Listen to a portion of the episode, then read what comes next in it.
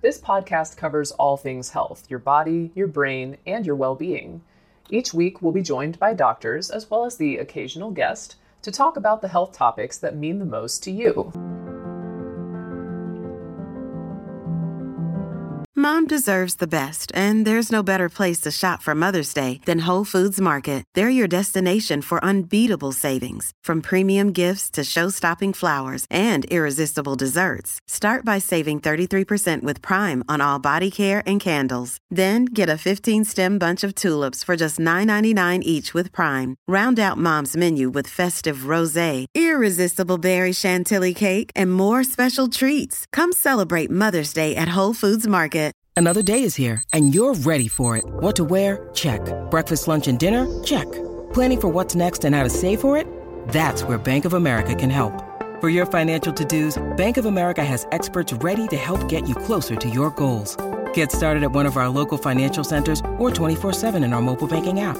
Find a location near you at bankofamerica.com slash talk to us. What would you like the power to do? Mobile banking requires downloading the app and is only available for select devices. Message and data rates may apply. Bank of America and a member FDIC. Hey, it's Ryan Reynolds, and I'm here with Keith, co-star of my upcoming film, If, only in theaters May 17th. Do you want to tell people the big news? All right, I'll do it. Sign up now and you'll get unlimited for $15 a month and six months of Paramount Plus Essential Plan on us. Mintmobile.com slash switch. Upfront payment of $45 equivalent to $15 per month. Unlimited over 40 gigabytes per month. Face lower speeds. Videos at 480p. Active Mint customers by 531.24 get six months of Paramount Plus Essential Plan. Auto renews after six months. Offer ends May 31st, 2024. Separate Paramount Plus registration required. Terms and conditions apply if rated PG. Many of us have those stubborn pounds that seem impossible to lose, no matter how good we eat or how hard we work out. My solution is PlushCare. PlushCare is a leading telehealth provider with doctors who are there for you day and night to partner with you in your weight loss journey. They can prescribe FDA-approved weight loss medications like Wegovy and Zepbound for those who qualify. Plus, they accept most insurance plans. To get started, visit plushcare.com slash weight loss. That's plushcare.com slash weight loss. On polycystic ovarian syndrome, PCOS, and depression today. Much to my surprise, Dr. Gates just informed me we've never done one on that, which is amazing uh, because we've done a lot of talk on PCOS and we see it a lot. It's a pretty common clinical picture that comes in here. We see a lot of thyroid that seems to correlate, coordinate with a lot of uh, Hashimoto's types problems. So, uh, and I'm not exactly sure where Dr. Gates is going with this because we just talked about it, but. I, but this is a, uh, a, subject that I happen to know that we're extremely conversant with. And so I'll be anxious to hear if he comes up with anything new today that I'm not aware of. And uh, if not, I may or may not chime in. we'll see. so PCOS and depression. Well, it's menopause. That's what people come in a lot of times. Am I going into menopause? Yeah, yeah. And actually, some of the lead endocrinology researchers will say that most women in menopause are actually kind of in a state of PCOS because at that point their testosterone ratios are higher. Chemically, yeah. Yeah, chemically. So, uh, for those of you with PCOS, you know how um, what a burden this condition really can be, especially emotionally and it not only affects you know your menstrual cycles and whether they're happening every month or every six months, but also hair growth can be a big big factor for PCOS patients, unwanted hair growth, as well as those cysts on your ovaries, which may you know for all intents and purposes explode at times, and that can be exquisitely painful as well. But PCOS is incredibly common. It's one out of five females in essence. Uh, when diagnosed via the Rotterdam criteria. The Rotterdam criteria was established to say that if you have two out of the three that I just mentioned, if you have hair growth, cysts on your ovaries, or abnormal menstrual cycle lengths, two out of those three, you have PCOS. So you actually don't have to be confirmed with cysts on your ovaries to have PCOS. Now, there are other people out there wanting to establish a new criteria based on a blood test because everything in mainstream healthcare is all about blood tests and MRI findings so that we don't have to think. So it's very black and white and very simple. The problem is is that it seems like diagnosing individuals that way is missing a lot of people and so that's where uh, it's called a blood test and the blood test is called anti-mullerian hormone AMH. and so by that criteria 6% of female females have PCOS. Now, what do you see in the consult with PCOS patients? What do they say to you when they come in? A lot don't realize that they have it. Some don't Mm. realize that they have it. Maybe I shouldn't say a lot, but some don't realize that they have it, and others come in and they have uh, they're on uh, some sort of hormone therapy. Um, they're depressed. Mm-hmm. They're they uh, they have abnormal cycles. And, uh, they're frustrated. Um, nobody's really addressing the problem. Uh, and, and, and I hear that a lot. It, it feels like you know I try to do all this stuff, and um, I'm not sure. I'm not sure. No, that's, those like- are fantastic like, points. you know. Because I read a, a research article recently about they're investigating OBGYNs because so many PCOS patients were upset that they felt like they weren't heard Right. and they weren't listened to Right. and that they were kind of pushed to the side, so to speak. And so they went in and they interviewed OBGYNs and how they diagnosed PCOS. Upwards of 30% didn't know what criteria they were using. They didn't even know about the Rotterdam criteria that we just brought up. I'm not trying to say that like just like we know about it, they don't. But, But, then, but they're OBGYNs. But- They- that's their business. They should know business. that. Right, exactly. And lots of times they get focused on the bigger issues. So uterine cancer, they get focused on you know delivering babies, those sorts of things. The more life-threatening stuff is where their mind goes. But for the PCOS patient, you know, you're overweight, you should change your diet. That's what they're thinking, and you wouldn't have these issues. And so one third, approximately one third, also diagnose PCOS patients based on just cysts on the ovaries. And so I it really that. Yeah, that I hear. Yeah. That I hear. People are surprised when I go. It sounds like you got polycystic ovarian syndrome, and they say I don't have any cysts. And I, I didn't know where you were going with that, but yeah, a lot of them are obese, and have been told to uh, exercise more and eat less. And Yeah. yeah, yeah, very frustrated group. Mm-hmm. Very frustrated group of, of, of individuals when they come in. And and frankly, most of the time, occasionally people come in here with PCOS as their lead, Mm-hmm. but most of the time they're coming in here with overweight. Right. Most of the time they're coming in here with depression.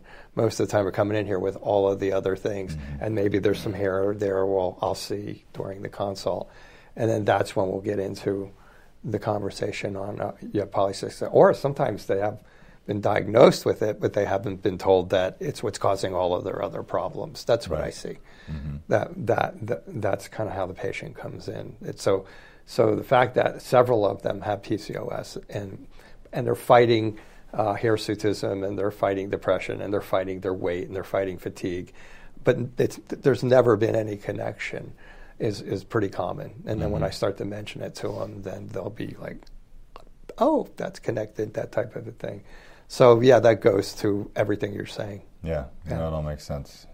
And um, relative to the depression aspect that Dr. Rutherford's talking about and what we're talking about today, the researchers have dug in and tried to say, okay, why are all of you depressed, or why is depression at such a high incidence level? And they thought it was because you're battling the weight issues, you're battling the hair growth issues, and they actually found out that's not the case. They're finding that it's more biochemical. It's due to probably changes in your hormones. It's due to changes in your immune system. Not surprisingly, we just want to put that out there Okay. because a lot of people don't think of depression that way. They always think, "What's wrong with me? What's wrong with my thought process?" And really, there's nothing wrong with your thought process. It's all wrong with your biochemistry, which then affects your thought processes. Yeah, a lot of the ladies are surprised when I say, "Do you know why you have hair in places that you don't want to have it?" And they're- have no idea. Right. And then I let them know that their testosterone estrogen ratio is off, or maybe their testosterone is high. Most of the time, I go, "Yeah, my testosterone's high," and uh, and I'll say, "Well." That's not good for if you're a woman. That's Right. that's not good, and then that plays into your frontal lobe, Mm-hmm, right? Your frontal lobe is what causes you when it, to get depression when it's not Right. functioning as well as it should be. And then they're also finding that the adrenal glands, we've talked about the adrenal glands before as it relates to PCOS, because most of you are told you're insulin resistant, so you need to take a drug like metformin. You need to take birth control because birth control is going to balance your hormones. And that's how you manage this condition. You need to do diet and exercise. We get comment after comment after comment from people around the world who say, I have PCOS and I can't lose weight no matter what diet I'm on.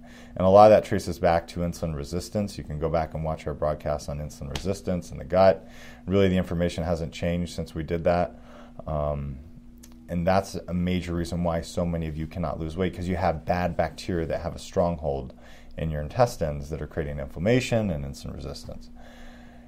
But they are finding that with stress responses, stress responses can provoke PCOS. And so that's something to be highly attentive to because we see a lot of PCOS patients who are in that chronic state of fight or flight, chronic state of stress, or they go through a massive stressor and their PCOS gets worse.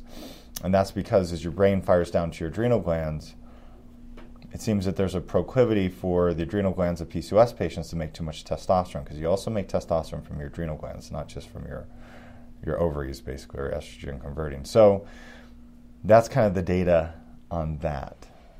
Yeah, I think we see more people who have it as a stress response yeah, we see a, than pretty much anything else. Yeah, we see that as a major component. Yeah, I mean, we see the gut all the time, but my impression is in listening into the histories is that the stress response seems to be like more prevalent than the natural imbalance just taking place. And then I would put the gut second, but both of them are, are high as to what's causing it. And you know, then it's you have insulin resistance, you have high testosterone. Hard to lose weight if mm-hmm. you're if you're if you're almost impossible to lose weight. As mm-hmm. a matter of fact. And then there's a major overlap with Hashimoto's, as we've talked about. I didn't know if you wanted to mention. Yeah, I think yeah. that'd be good because so that adds to depression. The second layer of, of the PCOS 100%. thing. Yeah, because at least 43% of you have Hashimoto's. That's where your immune system attacks your thyroid. The immune cells of your thyroid go into your frontal lobes, reduce blood flow in the frontal lobes, highly associated with depression. And when you overlap those two, now you're talking about the two most common causes of infertility and inability to carry a fetus full term. Yeah, so it's like yeah. a double whammy. But we've said that from the beginning. For those of you who've watched us, there's nothing that ha- that walks into our office. Had a great case yesterday. Uh-huh. the lady that was the new patient yesterday and oh, she yeah. was so yeah. she was cute in a sense that she was like, it's she had like 15 different or 20 different symptoms that she had listed, and she, and she got it. It was like she said, it's all connected, and and it was that's the shining moment in our office when the patient realizes that now we've taken a giant step forward, and it's always multiple vicious cycles. So yeah, so it's it's gut. I mean, you can get insulin resistance from just eating like crap too, mm-hmm. but it's mostly people who come here have already checked all that out. They've already right. done their exercise. They've already fixed their diet. They're already on the paleo diet. They're already on the autoimmune paleo diet. They're on some diet. today it's a, no, today it's the ketogenic diet or whatever it is. We'll know.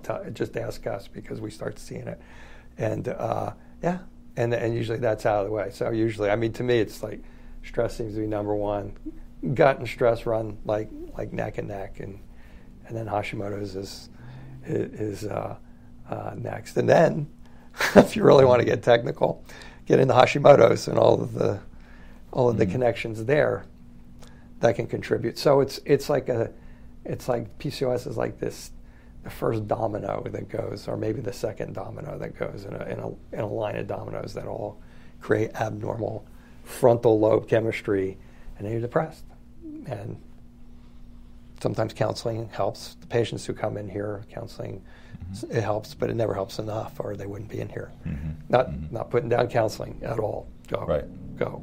You know, if you're feeling down, need somebody to talk to, go. It's good. It's good stuff. But this is a different animal. Multiple vicious cycles. Yeah, PCOS and thyroid are kind of kind of the canaries in the coal mine, and yet, you know, your your illumination of yeah, they come in like nobody's listening to me, nobody's giving me any solutions uh, until I get assist. And you know, we were talking about another case earlier this morning, uh, the one mm-hmm. where it's, a, it's called a paraneoplastic syndrome, and uh, and this individual was kind of confused as to how it could be timely relative to her when her symptoms started. But as Dr. Gates told, was re- reminded me this morning, it takes a long time for a cancer process to come involved, and a paraneoplastic syndrome is where the immune system that's fighting the cancer can kind of for lack of a better term, break off and start attacking other things. And that takes time. And it's the same way with all of these things. It goes to your point of waiting for the test to be, waiting for the cyst to come around, or waiting for the test to be positive. By that time, if it's insulin resistance, how long does it take I've seen I've seen estimates of 10 to 20 years of insulin resistance, mean uh, developing, and then the ovary you know going, and then there's this going, and now by that time the person's been sick for 5, 10, 15, 20 years, and nobody's doing anything about it because the test is normal, you know, because because they need to do that. So I think that's an important part of understanding the the whole concept of the polycystic ovarian syndrome and the and the stress to just to illuminate what Dr. Gates was was alluding to before. Yeah. Mm-hmm. Yeah. I think that pretty well covers. It's it. important. It's a big deal. If you, that's, that's the other thing. I know I'm rambling, but here, That's good. That's but here good. it is. That's the other. thing. It's a big deal. I mean, you you, you asked me about w when Mm-hmm. Yeah, I- the I want your you know, on that side. And, and and and people come in, and, and a lot of times they don't even realize it. What you if you really want, I mean, they don't realize it. They've been going through this, going through this, and then they'll come in, they'll be depressed, and they'll have weight, and their hair will be thinning, and they'll and, and, and they can't lose the weight, and their bowels are off, and just on and on and on and on and on, and I'll, and I'll look in there, and they'll be diagnosed with polycystic ovarian. So, oh, so, you, so you've been diagnosed with PCOS, yeah. Meaning usually they have the, they have the cysts, right? And uh, and I'll say, okay, well that's the cause of like all, and they'll go like, it is, you know, it's like, yeah, this is like your problem. So it's kind of interesting, yeah, It really is interesting because so many individuals have trouble losing weight. because it's a big deal. Yeah, it's a huge deal. And when you can't lose weight, your hormones lots of times are uh, imbalanced, so to speak, whether you're a guy or you're a girl. Basically, if you're a guy, you have a tendency to be estrogen dominant. As a girl, you have a tendency to be testosterone dominant when you're insulin resistant. And all of these factors play in to make it really difficult for your body to start losing the pounds. And you, lots of times people have to do pretty drastic measures for an individual who can't lose weight. For example, if they've been on the paleo diet or something like that, or Atkins or keto, you're not losing the weight you want to, there's way more complicated mechanisms in here. Yeah, so a lot of times, so most of the time, frankly, when somebody comes in here with depression, they don't even come in here for depression. Like almost always, but everybody comes in here with depression just about. Not to laugh, but I'm just saying it's like if they have fibromyalgia, they have depression. It's the, the bottom line is, is it's usually what's going on elsewhere. It's usually the chemistry that's affecting your brain, and this is a big, a perfect example of that. And and, and it's also a good an example of how these um, problems are all multiple vicious cycles, and, and, Yeah.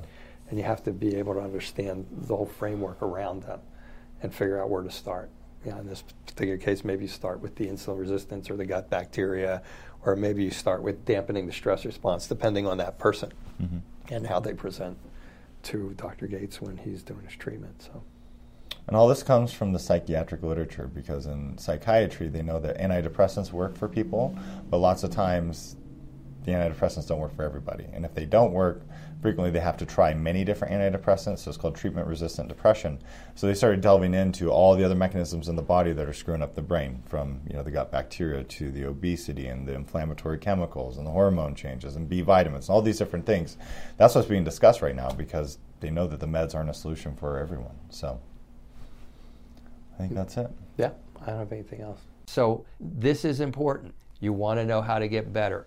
Now there's going to be some nuggets in here that are going to help some of you. There's going to be some of you are like, you know, throwing spitballs at your at your screen, going, "Wow, this guy's like an idiot." But I'm telling you, these are the basics of how to get better. And if you bypass these, plus the ones we're going to be talking about over the next week or two, you are going to have a hard time getting better at all. And if you get better, you're going to have, you're going to be the person who has to keep doing it over and over and over again because there are things that are sabotaged. Wrap up this week's presentation, and and um, I'm here to educate you. We're here to eh, try to answer the questions that we've had over the last you know six or seven years or eight years or whatever it's been, and um, and so please do that. So until next week. Uh, I hope you. Uh, if you're if you're enjoying this, then then you know please don't miss next week. Next week is kind of a big big deal in most people's uh, uh, journey to wellness. So okay, that's it for this week. Thank you for watching again, and uh, take care. This will conclude the episode. Thanks for tuning in. If you like what you hear, please leave a comment and subscribe. Thank you.